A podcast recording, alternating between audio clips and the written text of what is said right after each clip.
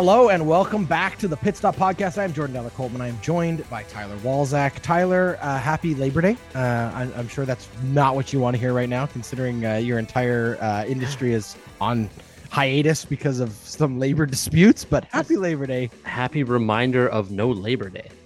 Yeah. Um, we had a race though. They are not on strike. They are in we full did. swing. Uh, back from the the the summer break a week ago, we got another race under our belts. This was uh, one of those races you and I always have circled on our calendars the Temple of Speed at Monza, home of Ferrari, one of the most iconic uh, tracks on the Formula One circuit, the first permanent track in Europe created for Formula One. So that's a little factoid for you. Mm-hmm. I know you usually do the, the, the history lessons, but I got one for you. Then a little bit of other history. So just before we get to it, let, let's just get this out of the way because you and I do not want to have to talk too much about him. We never do but we have to say it because look, it's a Formula One podcast, and we would be uh, derelict in our duties if we did not at least acknowledge that uh, Max Verstappen has broken a record. And this is a kind of a controversial record. Did you hear about how this is kind of controversial? It was controversial, but it's not anymore. Now, he, now it's not. It's settled, yeah. right? So, for those who don't know, uh, Max Verstappen uh, won 10 races in a row. Uh, and this is only a controversial record because the previous record, obviously at, at nine, was shared by two drivers. But was it? Because Alberto Ascari in 1952 uh, through the end of 1952 and into the 1953 season technically raced in nine, uh, won nine consecutive races, but he skipped the Indianapolis 500, which in those days was in the Formula One schedule. He skipped it and still continue to win nine races. Now, at the time, it wasn't considered a Grand Prix, and therefore the record was held at nine consecutive Grand Prix. Now, every race in the calendar now is a Grand Prix, so it's a little bit different than it used to mm-hmm. be. There used to be extra these kind of like specialty races. Now, when when uh, Sebastian Vettel set or, or tied the record at nine when he raced for Red Bull, there was obviously some question marks like, well, did he tie the record or did he beat the record? Is he technically the the best because he won nine consecutive Grand Prix without any interruption, no hiatus, nothing else? He did that in 2013. And um and so up until this point, there's kind of been this I don't know, uh, asterisks, let's say, around this mm-hmm. record. Well, Max Verstappen has officially hit 10, so none of that conversation matters anymore. Uh, he has 10 in a row. And look, like, we don't have to like the guy, but he's driving the best vehicle uh, on the road. It's been the best car for two years.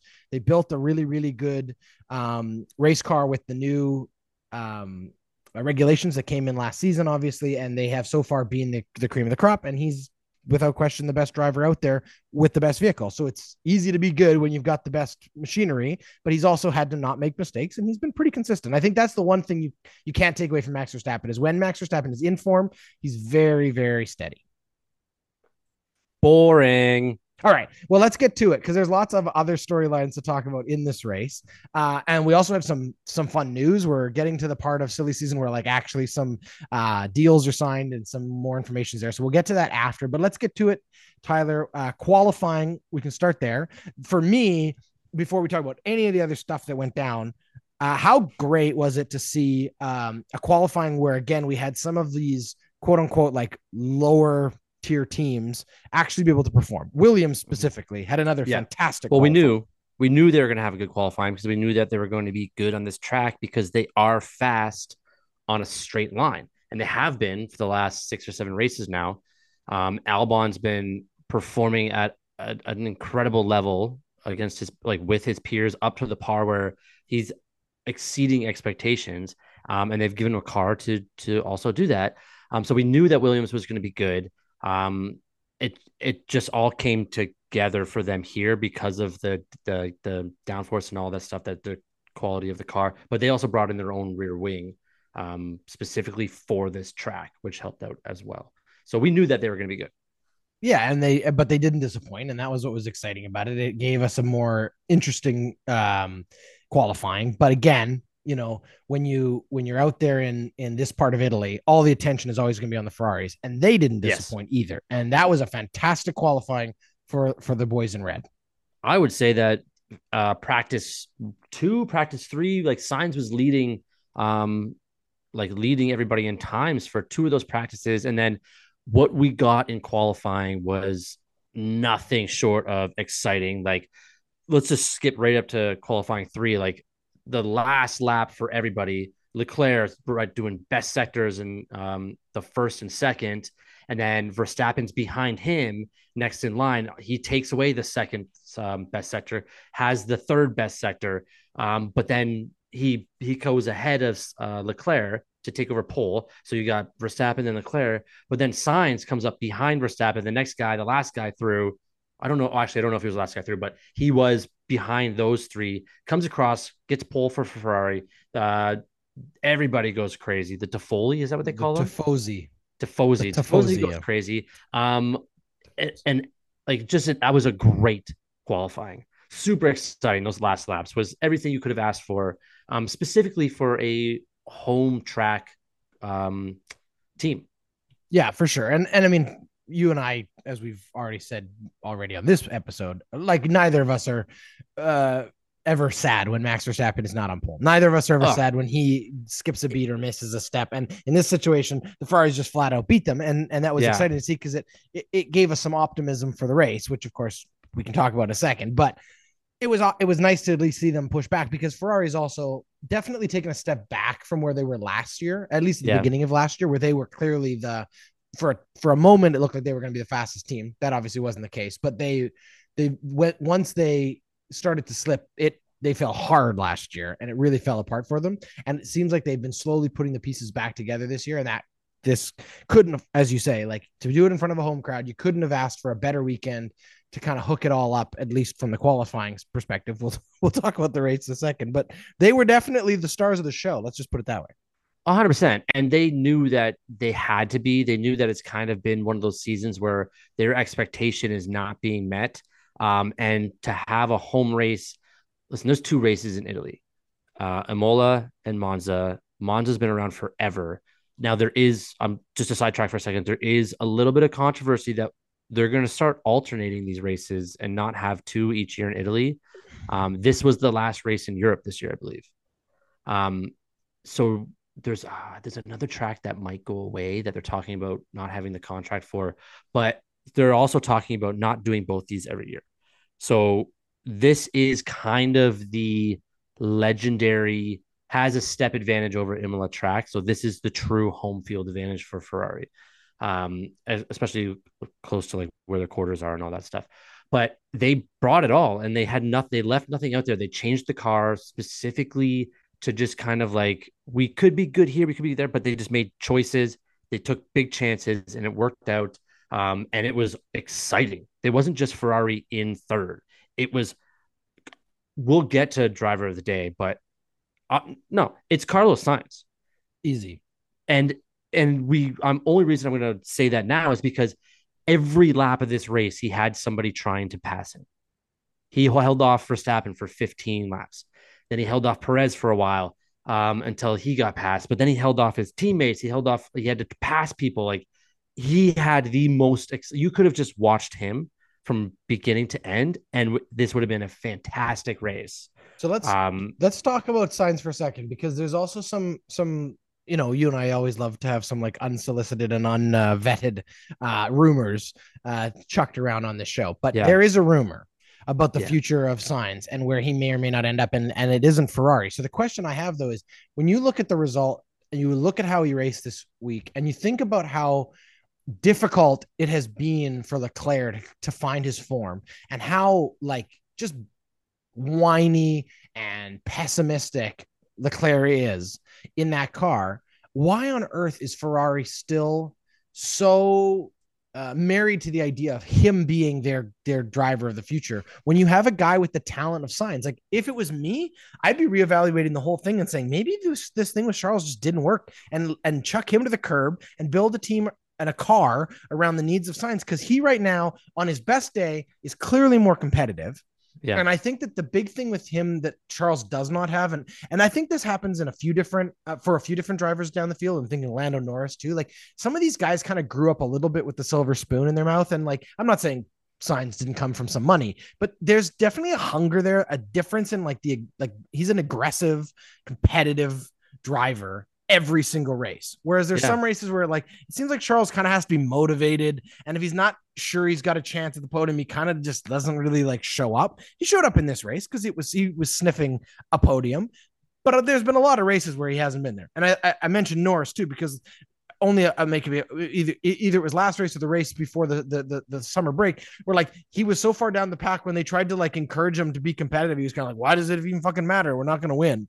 and it's like that kind of driver for me I get out of the car I'll find somebody else I don't know what I think Ferrari is going to rue the day that they pass on the future I think that Carlos Sainz has he's a, he's an experienced driver he's not young but he's he's competitive He's got something to prove. If there's a guy I would put money on winning for Ferrari right now, it's it's Sainz over Leclerc. Well, you just look at the standings. Look at the driver standings. 100%. He's in a three-way battle right now with Leclerc and um, George Russell. Um, and he leads them by he leads Leclerc by six points. He leads by Russell by eight points. And you in sports, you kind of have to have that. There's guys that have the underdog mentality, and there's the guys that think it's deserved to them. Yeah, yeah, Like, yeah. Verstappen and Leclerc kind of Verstappen's meeting expectations, so you can't say anything bad about him, obviously, Sure. in terms of that. But he very also very much thought that everything was already supposed to just go to him Yeah. until he got to where he is now and and a different story, a different ending to that story. But Leclerc kind of has the same things. It's like I should be one, I should be one A, I should be one A. Like I'm the guy that you guys have built this team around. But why? You guys were both in the like just because you signed to Ferrari a year before does not mean that you're necessarily a better driver than Sainz. Yeah. You might be on paper, but two He years just- ago, was Sainz last year, Sainz like- Sainz beat him in the constructors or the drivers' championships two either last year or two years ago. Yeah. He's beating Le- him again now. So Leclerc and Sainz has that one. underdog You know what I mean? underdog Like, mentality. yeah. Yeah. Yeah. So just because Leclerc was there first and he was the next chosen one, and they brought Sainz to be one B, listen, he's he has the mentality to be like, I'm not. And you saw this at the last like ten laps of the race, where he was like, I'm not going to make a mistake here. I'm going to take this spot. And you saw Leclerc trying to overexert himself a little bit in corners, and he did kind of really go for it, which is what you want to see. That was exciting racing. That was awesome. The fact that they had to tell them like, don't crash, but like race was fun. But I mean, it was down to the wire, and Sainz beat him straight up beat him. So just to just to clarify what I teased earlier there, just in terms of the rumor, there is a rumor suggesting that when his contract is up at the end of 2024, Ferrari will not resign him, and that he's already been linked to the to the future Audi team, the Sauber Audi team, which is currently Alfa Romeo. But when Audi joins and and they kind of bring in the new engine system and all of that, like that that seems to be where his there's a rumor there. Now, whether that comes to fruition or not, we'll see. It's still early. We're a year away from that, but um, He can still earn his contract with Ferrari. Yeah, you're right. The rumors out there, and the rumors out there because of the Ferrari not doing well. Exactly. Um, not so much because Sainz is not doing well, but both cars aren't doing what they're supposed to be doing. Um, and because Leclerc is, I want to say traditionally, or for some reason, like people think he's a better driver. He might be like he might be a better driver in terms of his entire career or what he's projected to be, but Sainz is ahead of him right now. And if he stays ahead of him, how do you say get rid of Sainz, keep Leclerc if he's beating him in the points at the end of each year? He still has what I'm basically what I'm saying is he can still earn his Ferrari contract. And he'll Yeah. be back. Like why I don't know why you wouldn't bring him back. I agree. But it'd be Um, a very Ferrari thing is they can't figure out what the problem is. And sometimes the problem is just that Red Bull's better. And well, and they we have to panic. They always hit the panic button. Now speaking of that part though, Ferrari did give a like this was a very low event race. Can we agree on that? Yes. For the most part, it kind of all just shook out as we kind of thought it would. Max found his way to the front. Sergio followed him. We get there, but we did have a battle right down to the last lap with the Ferraris. And for a brief moment, I kind of got that feeling, oh shit, they're gonna fuck this up for themselves right here in front of the home crowd because this is what they've done all of the last two years. Yeah. Right when they think they're about to make something magical happen, it falls apart. And as a Mercedes fan, I was all for it because Russell was sitting there in fourth, ready to clean up the the mess, and he would have happily stepped onto the podium if those two cars had taken themselves out. And there were a couple of close calls. We'll talk about. There was the like th- I think it was three uh, lockups. Three lockups. I think Yeah, two but we'll- Sainz, we'll- one Leclerc. But I mean, there were there were some close calls down the down down the paddock as well because we can talk about the the the the Lewis and um uh uh Logan no uh Lawson um after. But yes, they they basically for two laps they let Ferrari go. It was like whoever wants the podium can go get it. And Leclerc very aggressive. Carlos, for the most part, pretty clean the rest of the way through, made the right moves at the right times. But it was it was a it was a nail biter. Let's just put it that way. Could have it definitely could have gone very badly. It, it, literally one of the best defensive displays you could see all race from Carlos Sainz. It, it was unbelievable. It was easily his best defensive display, um, holding off Max and then holding off Perez for a while, and then holding off um, Leclerc for the rest of the race. Is just did you hear what happened to him during the weekend? Yeah. Like the the at his hotel? Yeah. Yeah. Had a 235,000 euro Richard Mille watch stolen out of his hotel and his his team, one of the managers from the team chased down the robbers and r- got the the watch back. Yeah, pretty crazy. That wasn't the only weird thing that happened this weekend. There was something else let me try to think about it. But something else happened off the track that was like I heard about it and I was like, there's no way. What is it? I have it written down here somewhere. Oh, that's the other thing. We want to talk about Alex Albon. Um, great race for Albon. Not the top five that I said. He didn't win, obviously. Um, expertly defended uh, Norris and the McLarens. Uh, eventually was passed by Hamilton. Was just was just in a faster car. Tied his best finish to the season uh, I think tire temperatures and brake temperatures got to him. Um, but so last year he didn't race at Monza because he had uh, an appendicitis issue. So it started in in the like the hotel by the track there. They gave him the exact same room that he started having the appendicitis problems and had to Lovely. be rushed to the emergency room. So he, uh, he got to the hotel, saw the room they gave him, and was like, "Nope, won't, can't do it won't do it. Switched rooms. Um, so that was the only other weird thing that happened with hotels that I was that off the mind. Not huge, but just no, no, interesting it's, tidbits. It's, it's, it's definitely funny. Um, let's talk about Mercedes for a second. They finished five six.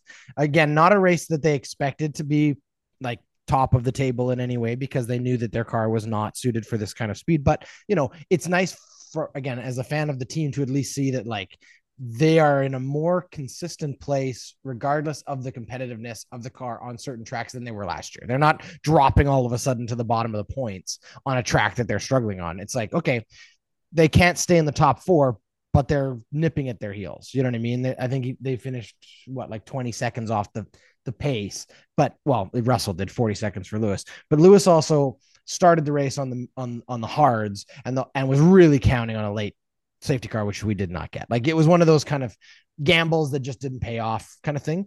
The other thing we didn't talk about here, do you want to talk really quickly about the aborted start? I mean, I think we should have started with that. We should have. We just jumped right to Ferrari because there was yeah, a lot more. But I mean, what there, a but... weird start yeah. to a race.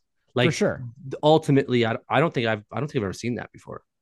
I've seen it. Well, I think we've I've seen I think we've seen it once. Uh, like two years ago, I thought we saw one was it like was it that. because of weather though, or was it because yeah maybe you're right maybe it was weather yeah yeah we had the car failure he just couldn't get back so they had to they did the second safety lap and then they had to wait and then basically it was a red flag it was the equivalent yeah. of a red flag and all of the pit crew comes trundling down sprint the, down the drivers are like what's going on what's happening here like we're overheating I can feel it in the yeah, car yeah. like where is everybody like oh they're not releasing anybody yet it's like I thought you guys just left me out here like it was funny and weird and I don't know this, so it's a genuine question.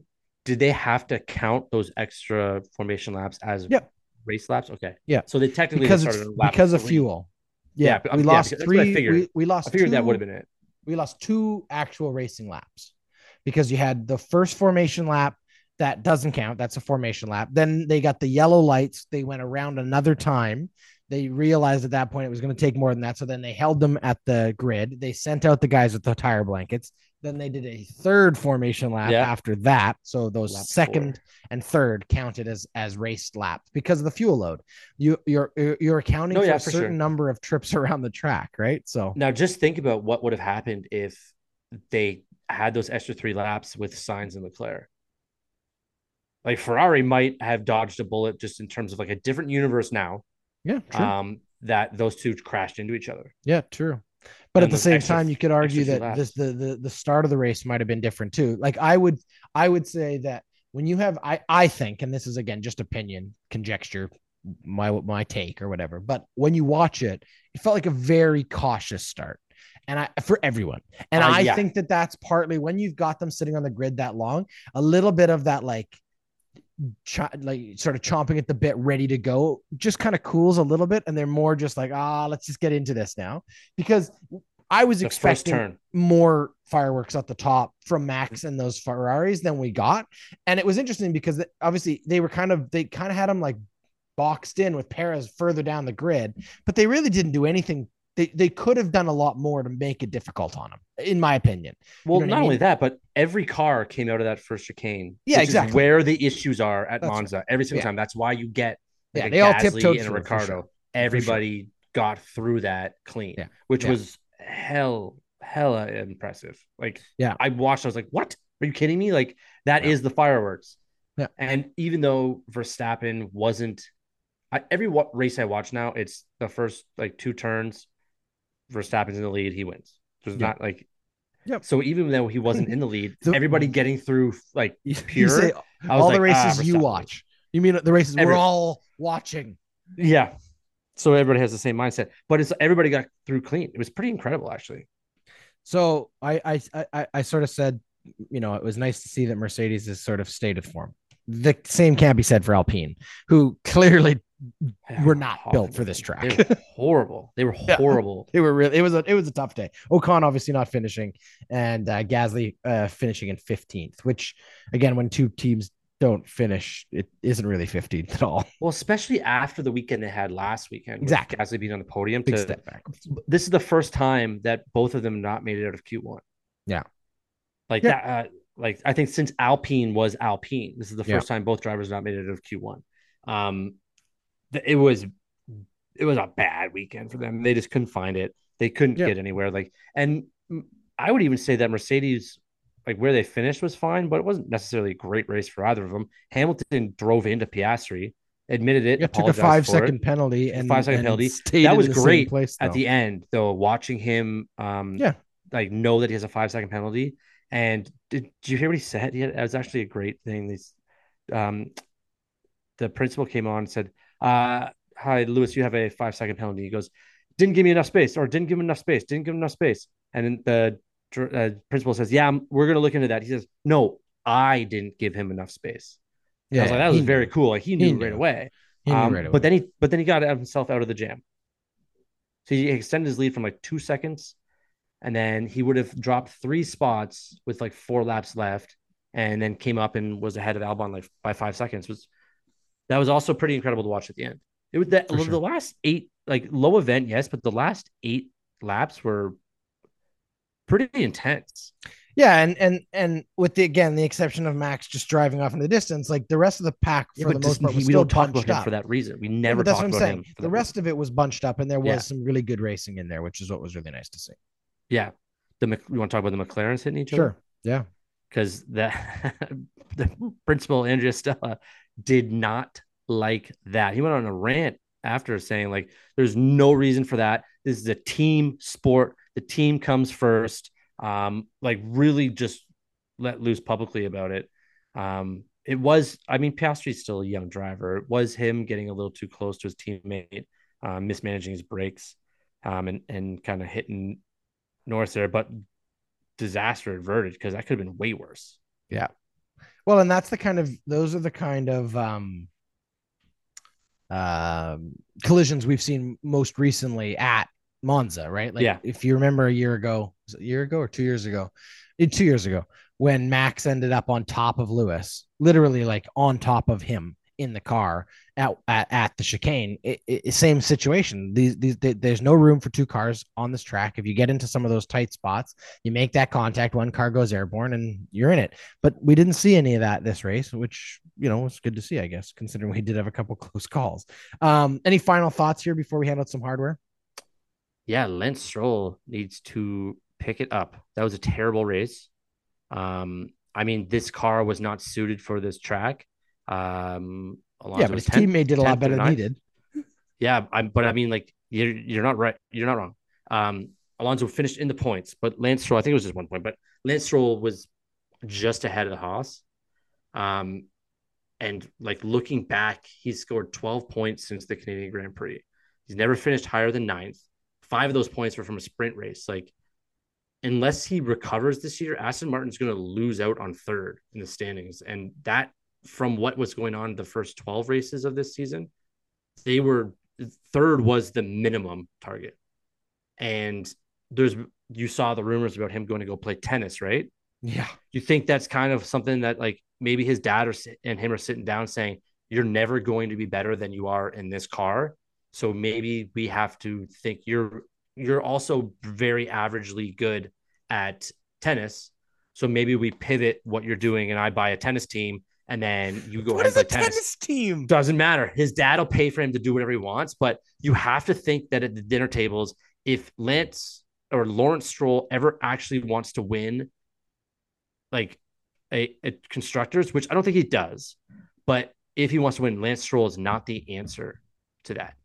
And you actually think Lawrence and Lance Stroll sit down to dinner together? I have a feeling that they sit down to every single dinner every week. I don't think so. I actually think that all Lance is doing this entire career is just trying to get his father just once to say he's proud of him. Honest mm-mm, to God. Mm-mm. I think so. I think Lawrence has done all of this to try to you make know. sure.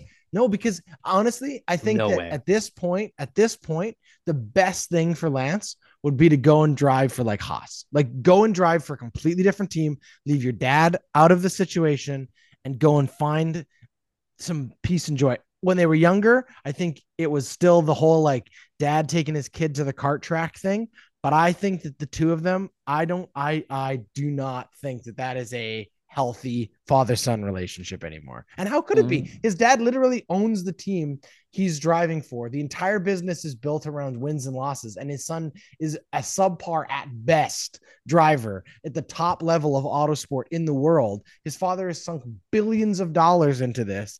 And what is his son giving him for? Nothing. And I think that there is a very, very fractured and uncomfortable relationship there. I would actually love to sit down to dinner with the two of them just to see how awkward it is. I think they sit down together every single night. I think that Lance Stroll doesn't doesn't have the ability to be that driver, but his dad's like, you know what? I'll do whatever I can to make sure that you get the opportunity to try to be. That's what I think is happening. And the two, why the hell would Haas want Lance Stroll? Why would anyone else want Lance no, Stroll? I I, I just circuit? threw a name out there. You're right. I know, None of these but no one else would want him. him. Nobody wants him. He Liam Lawson finished 11th in this yep. race in an yep. AlphaTauri in his second ever Formula One second race. Second ever Formula yeah. One race. Yeah, I know.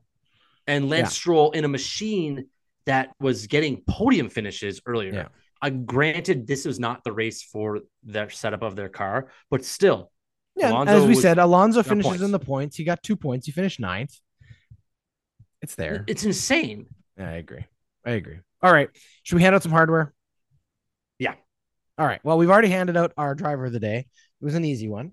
Carlos Sainz yeah. is clearly our driver of the day. Uh, who is our not so driver of the day? Did we just talk about him? Um, we did just talk about him. It's, I was gonna say you could, you could, put the Alpines in there, but it's a it's Lance Stroll for sure. Yeah, yeah, terrible for result. sure. Uh, almost yes. a second and a half off the pace. the Alpines were so bad, though. I mean, let you you could argue that the Aston Martin is not supposed to do well at Monza. It's yeah, the but then again, well at Monza. I know, but no one told Alonso. Alpines, but the Alpines are supposed to do midfield at. Monza, and they're both. Ocon was didn't Did finish, finish the race, no. and Gasly was 15th. Like, not great. It's not it's great for one. them, but it is definitely Lance Stroll. I will 100 percent Lance Stroll. Yeah, I, w- I was also going to throw a vote on Oscar Piastri for the contact with his teammate, but I think that after we've discussed it, Lance Stroll deserves that one. So congratulations, Lance Stroll. You're our not so driver of the day. Uh, who do you have for our overtake of the day? So I would argue that overtake of the day actually goes to. Okay, I'm going to do it this two ways. Carlos Sainz for preventing the overtake of the day should be just mentioned of this. I know, totally. I'm just turning around. Overtake of the day goes to Carlos Sainz for not letting many overtakes of the day happen. I think that would be the not so overtake of the not day. Not so overtake of the day, but no, okay. the defense of the day. Um, I would say I, the one I enjoyed most was because I had high hopes for him. Um, Alex uh, Albon over Norris on lap two. Yep. We'll go with that. That's a good one. I like that. Yeah. Who do you what do you have for radio call of the, of the race? Okay, so this one I actually loved. Um, George Russell um, being told on being told on the headset to manage um, himself in turn six, and his response is, "I don't know. I don't know if you can see, but I have a car right up my ass." Yeah, because so, I forget who it was, but it was literally fantastic. right behind him, and I was like, "That's it was Perez." Perez and hilarious, and it was spurred like right away, no yeah. hesitation in that. I was like, "That's yeah. great." That's fantastic. All right, there you go. Those are our hardware. That is the uh, review and recap of Monza. Uh, we'll be back in a second. Hey, football fans. The Ordinary Podcasting Network is very excited to welcome back for its second season, Running Down the Clock, presented by Puya Ricey and Tyler Walzak. These two football fans will sit down with you every Thursday of the NFL schedule to talk football. You can subscribe to Running Down the Clock anywhere you get your podcast. Okay, Tyler, it's time for mail. Uh, so our question of the day today comes from Sarah. Uh, first, she said, uh, loves our show, listens to it every, uh, following every race.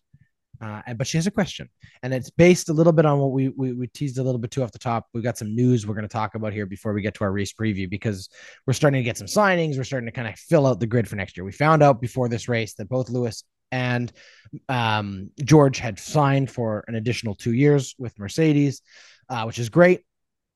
The question that she had though um, was when you look at Alonso and Lewis both racing into their 40s is this the new trend for Formula One, or will we, or like, or or or will it be the opposite? I guess is the question. Like, are these are these the last of a generation that can last this long? We saw Vettel retire recently.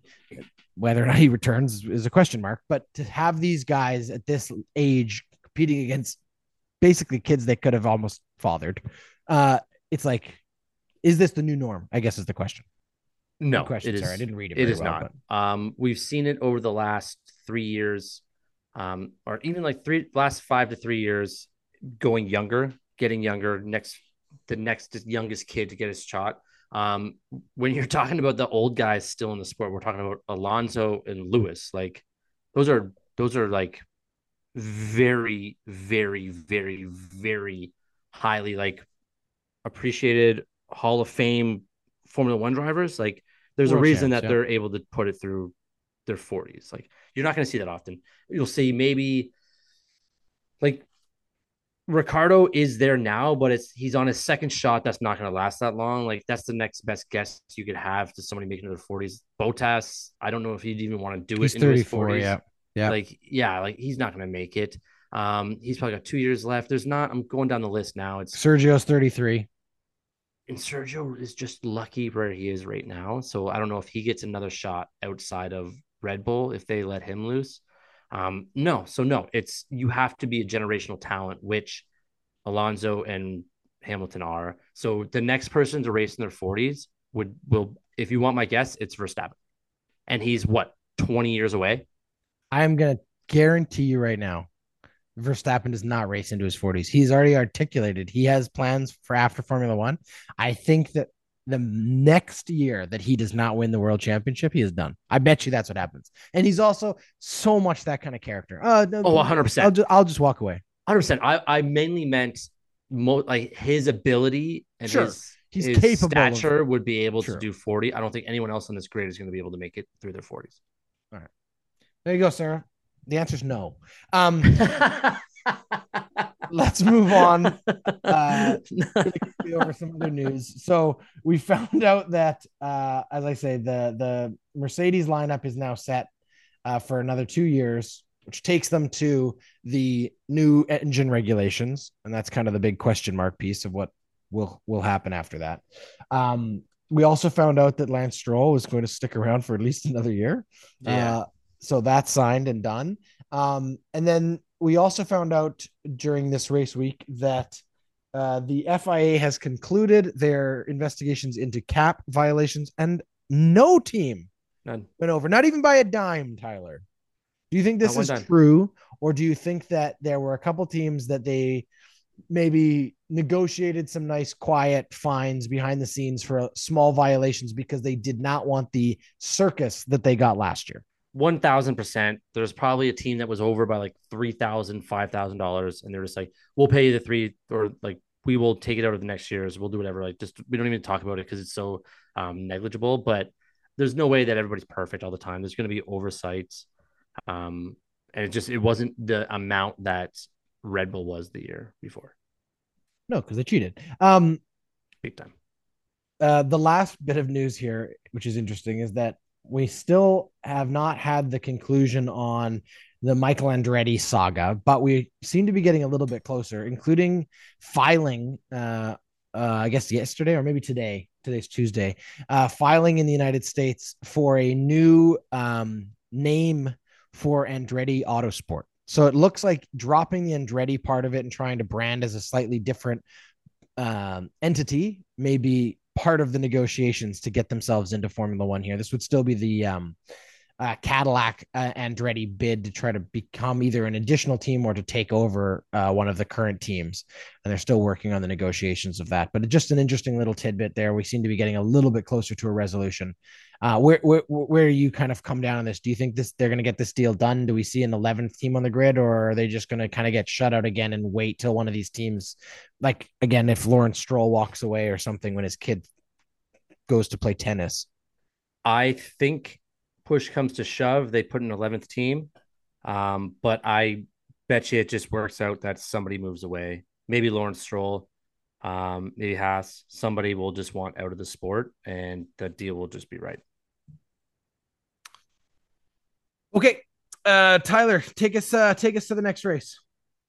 Singapore Grand Prix won't be this weekend. It'll be the weekend, I think, 17th, 16th. So you have this weekend, you can watch the football um, in the NFL. Uh, but we are going to Singapore in two weeks' time. The first Grand Prix was in 2008, 62 laps, 19 turns. It used to be like 23 turns, I think, but they've changed it to 19, three DRS zones. First is after turn five through turn six. Um, the second is between turns 13, 14. Third DRS zone, like most tracks, start to finish straight. Um, this is one of the more demanding tracks for drivers in terms of like um, wear and tear. It's pretty bumpy out there, so they get tossed around a lot. Um, you're going to see a lot of sparks flying off the bottom of those cars because of this. Um, last year's race, uh, believe that this was Max's first chance to lock up the championship at this race. Didn't do it. um, all these every car started on intermediate tires. It was wet. It wasn't raining, but it was wet. They did delay the start of the race, um, which led to one of those instances where this was a timed race. So yeah. they did laps. Um, but if you're looking at the top left corner and you see like 41 to 52 laps left, it was just a time countdown. I think from like 40 minutes down. A lot of people went off the track on the barriers here when it was wet and also when they were on slicks. Um, some air driver errors sometimes just just mismanaging when they're going in braking zones. Um, Leclerc, Perez were in the front row. I think Verstappen started eighth in this race. Podium: Correct. Perez, Leclerc, Sainz. A lot of DNFs. Um, I think in order: uh, Tsunoda, Ocon, Albon, Alonso, Latifi, and Zhou. That's the Singapore Grand Prix. My favorite part about the Singapore Grand Prix is that it takes place at night. Yeah, and we could watch it. I think 5 p.m. or something uh, yeah, Sunday. Yeah, exactly. or Saturday, right? Saturday night. Yeah, so it is a primetime night game, a night game, nice night race for us here in North America. But it's also really pretty because it's one of those it's cool night pretty. races. It looks awesome. I'm sure it's a pain in the ass for the drivers. Yeah, it's uh, also super hot and humid. Last year was the rain kind of held that back, but very, very, very, very, very hot. Um, even that's why they hold it at night. they lose they lose three kilograms more in body weight at this race than any other race. Yeah, a big one, exciting, and uh, something to look forward to. Uh, I know you will be looking forward to some football, yes. and I know that you have uh, you'll be talking about football. Uh, we teased it last episode, but if you if you if you don't want to go a week without hearing Tyler's voice, don't worry. The Ordinary Podcasting Network has your back. Uh, Thursdays, um, running down the clock, Tyler and his friend Puya will talk football for you. They have one more episode before the actual kickoff to the regular season. On a scale of like one to 10, Thousand. Where are we in in the like anxiety of uh one the the anticipation? Okay, okay. I already know the question because I'm wearing my Lions hat. Um, it the this is what I like to say about any team I follow is I never have hope because it's the hope that kills you. And oh my god, I have so much hope this year. They kick off Thursday night. They kick, they start the entire NFL season. Lions Chiefs in Kansas City. They are the defending Super Bowl champions, and we are the lowly Lions um, with a lot of hope. A lot of hope. Now, this is this again coming for those who don't know from a guy who once had season tickets to a season that the Lions did not win a game. Uh, so die hard, die hard to the end. But uh, as you say, could be watched every minute of every you. one of those games. Watched Let's every minute hope, of every one of those games. Let's just hope on your behalf that uh, at least it's it's an enjoyable uh, little run, regardless of how long it lasts, and uh, that some of that some of that hope and optimism is rewarded for you because you deserve it. Uh, as I said, the rest of you out there, whether you're Lions fans uh, like Tyler or you're cheering for anybody else, they talk about them all. They talk about the whole league. They got lots of fun uh, little. Uh, I think this next episode, you guys are going to do some sort of weird nonsense. topics, complete nonsense. nonsense. Yeah. Uh, just to get everybody geared up for that NFL season. Um, so check it out wherever you get your podcast. It's running down the clock. Uh, and uh, until next time, Tyler, thanks uh, for doing this. We appreciate it. Thanks everybody for listening, and we'll talk to you soon.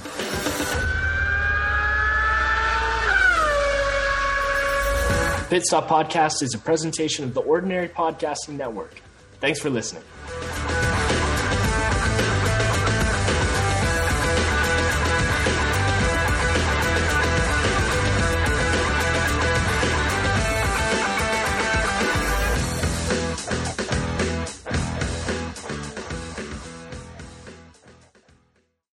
The Ordinary Podcasting Network wishes to acknowledge that the lands on which our conversations take place include Treaty 6 territory, the traditional meeting ground and home for many indigenous peoples, including the Cree, Dene, Saulteaux, Blackfoot, Métis, and the Nakota Sioux peoples, as well as the unceded territories of the Coast Salish peoples, including the territories of the Musqueam, Squamish, and Tsleil-Waututh nations. We acknowledge the many First Nations, Métis, and Inuit whose footsteps have marked these lands for generations.